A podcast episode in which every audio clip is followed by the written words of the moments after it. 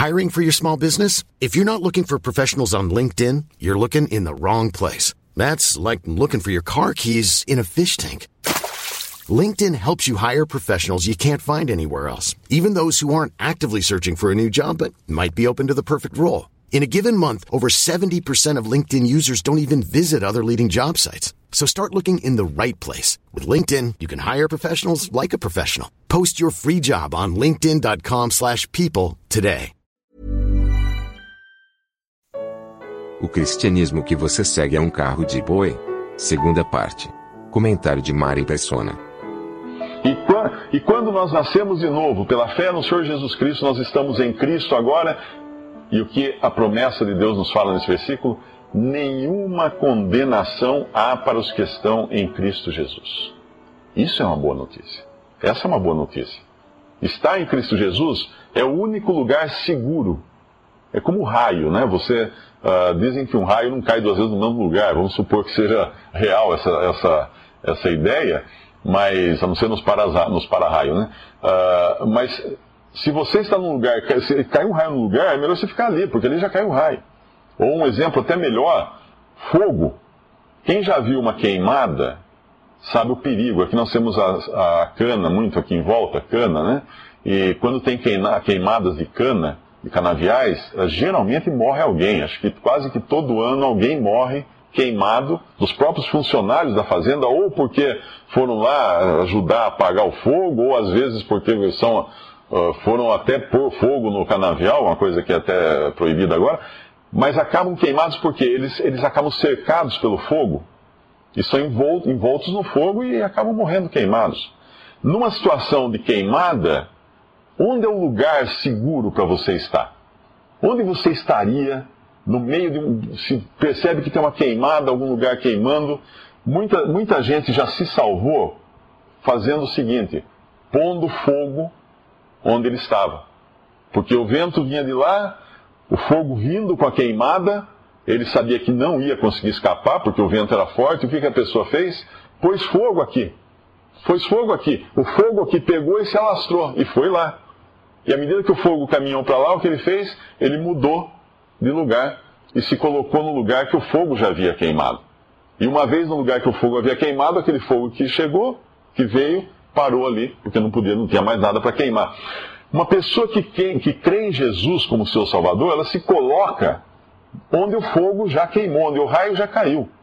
O raio do juízo de Deus, o fogo do juízo de Deus caiu na cruz quando Jesus morreu, levando ali os nossos pecados. Então, o lugar mais seguro que existe é em Cristo, porque em Cristo nenhuma condenação há. Deus não vai lançar o seu juízo, o seu fogo novamente. Então o pecador que está em Cristo está salvo. Nenhuma condenação há. No versículo 2 fala: Porque a lei do Espírito de vida em Cristo Jesus me livrou da lei do pecado e da morte.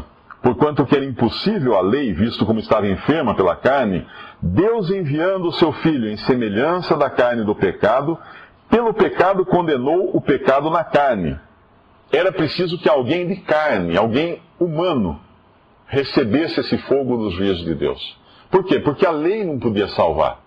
O que a lei dizia, quando fala lei, fala da lei do Antigo Testamento, os dez mandamentos e depois as trezentas e tantas uh, leis ou, ou regras que existem também no Antigo Testamento. O que a lei não podia fazer? A lei não podia salvar. A lei é a placa de contramão e eu, eu sou o caminhão enorme que entrou na rua estreita. Eu estou com o meu caminhão imenso e eu vi uma placa de contramão. Opa, estou na contramão. Mas o que eu posso fazer agora? Nada.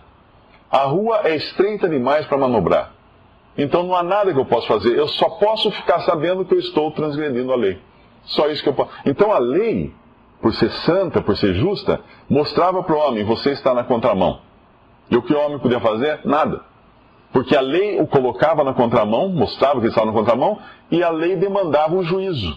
Um transgressor, um transgressor da lei, da lei humana também, ele tem que ser julgado e condenado. Isso é, é normal, todo mundo sabe disso. A pessoa assaltou o banco, ele é julgado, é tido por culpado, é condenado. Ele é condenado. Então a lei condena, a lei não salva. A lei só mostra que eu estou errado.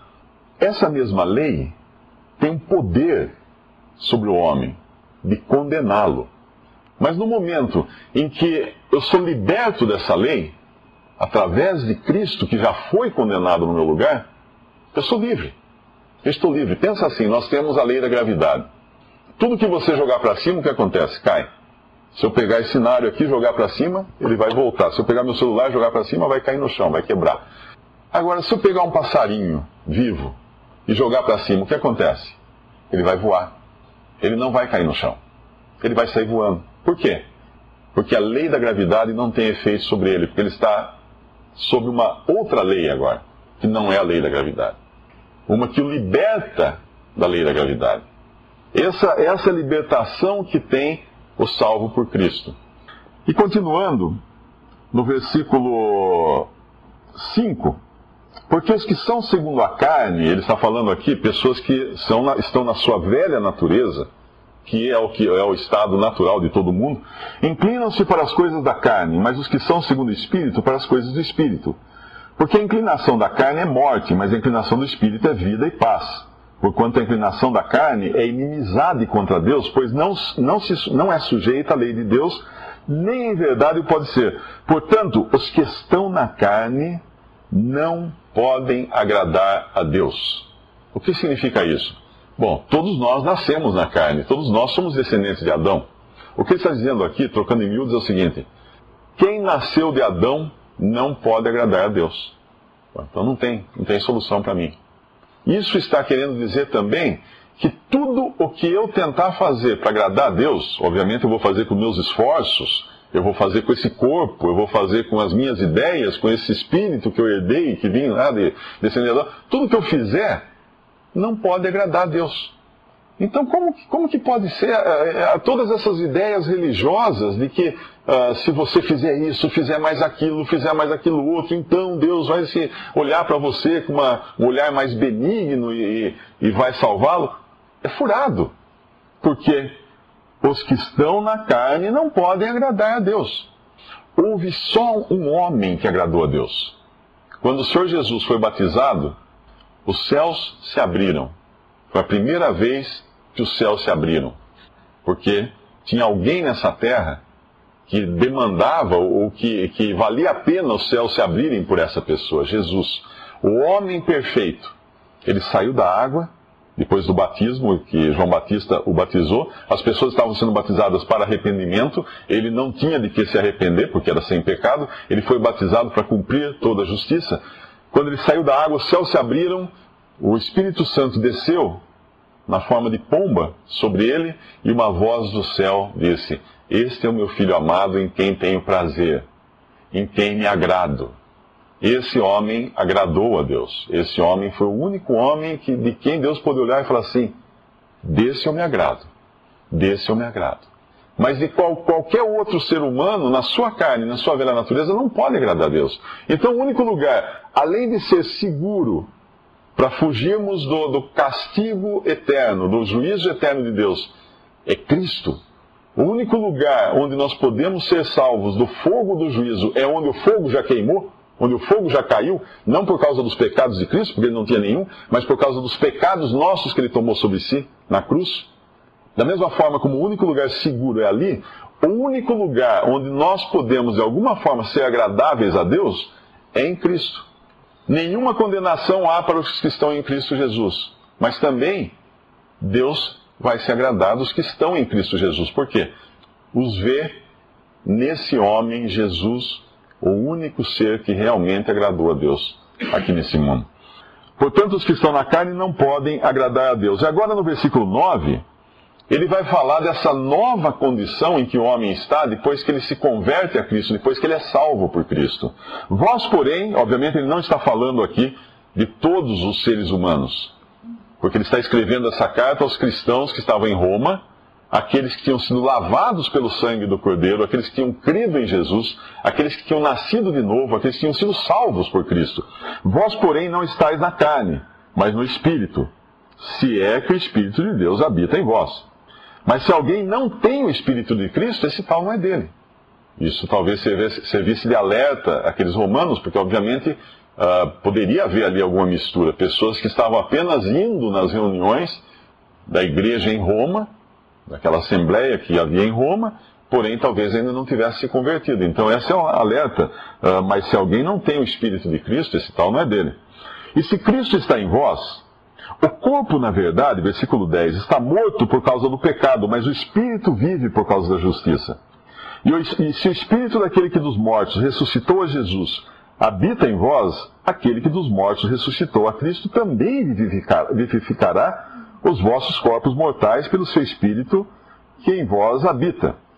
De maneira, de maneira que, irmãos, somos devedores não à carne, para viver segundo a carne. Porque se vivermos segundo a carne, morrereis. Se vivermos segundo a carne, morrereis. Mas se pelo Espírito mortificardes as obras do corpo, vivereis. Porque todos os que são guiados pelo Espírito de Deus, esses são filhos de Deus.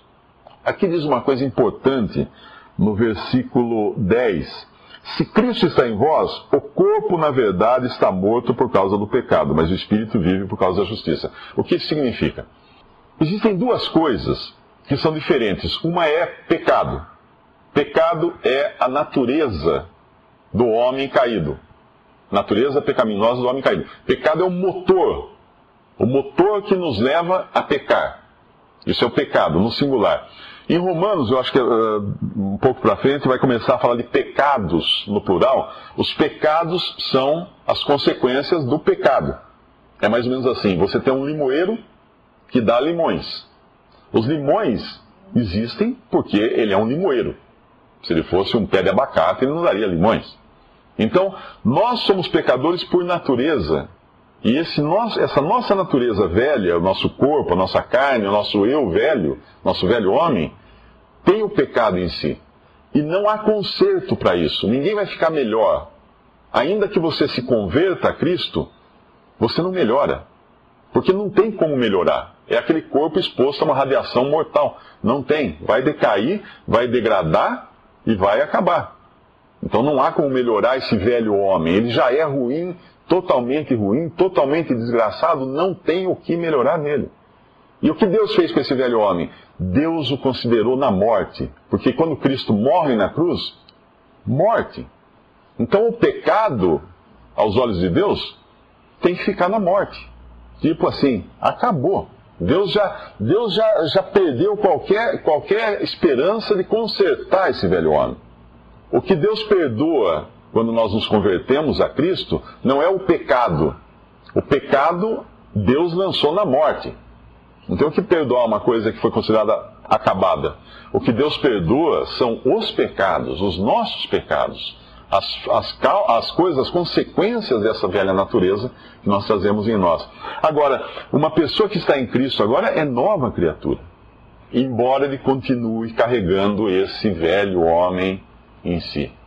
Um pouco antes, no, no, no capítulo 7 desse mesmo, desse mesmo livro, de, dessa mesma carta de Romanos, o apóstolo Paulo falou de um homem que descobre essa terrível coisa que é ter, um, ter, o seu velho homem em si, mas ao mesmo tempo ele já foi, ele já recebeu de Deus vida para entender tudo isso, para perceber, para ter essa percepção. Então ele, ele, se sente desgraçado, ele se sente numa situação horrível e ele dá um brado no versículo 24 do capítulo 7, ele diz assim, uh, no versículo 23, ele diz assim: Vejo nos meus membros outra lei que batalha contra a lei do meu entendimento e me prende debaixo da lei do pecado que está nos meus membros. Miserável homem que eu sou, quem me livrará do corpo desta morte? Em seguida vem a resposta: Dou graças a Deus por Jesus Cristo, nosso Senhor, assim que eu mesmo, com entendimento, sirvo a lei de Deus, mas com a carne a lei do pecado. Portanto, agora nenhuma condenação há para os que estão em Cristo Jesus. O que esse homem está falando? Ele chega à conclusão que ele está preso a um corpo que, está arruinado. Eu li uma vez um comentário que haviam determinados povos na antiguidade que o castigo para um assassino não era pôr na cadeia o castigo para o assassino, para o homicida, era pegar o corpo da pessoa que ele matou e amarrar contra o seu próprio corpo, rosto com rosto, de uma maneira que ele não conseguisse soltar. E largar ele assim. Ele acabava morrendo de infecção, de ficar respirando aquele, aquele corpo putrefato, né? Que ficava preso a ele, ele não conseguia se livrar daquele corpo. Ele tinha que gritar isso: Miserável homem que sou, quem me livrará do corpo desta morte? Ele caminhava com um cadáver pendurado em si mesmo. Essa é exatamente a noção que nos passa esse brado aqui. Então hoje, uma pessoa que se converte a Cristo, ela obviamente tem uma nova natureza, mas ela está ainda num corpo de carne. Com todas as, todas as, as coisas ruins, todo, todas, as, uh, todas as consequências que isso traz, mas ela tem agora uma nova vida em Cristo. Deus a vê em Cristo, e porque Deus a vê em Cristo, Deus, vê essa, Deus se agrada dessa pessoa. Eu me torno agradável a Deus no amado que é Jesus. Deus me fez agradável a si mesmo em Cristo. Deus pode olhar para mim em Cristo e aí Deus se agrada de mim. Porque eu fiz alguma coisa? Não, nada. Nada. Ele me salvou e me colocou nessa posição nova. Visite respondi.com.br. Visite também 3minutos.net.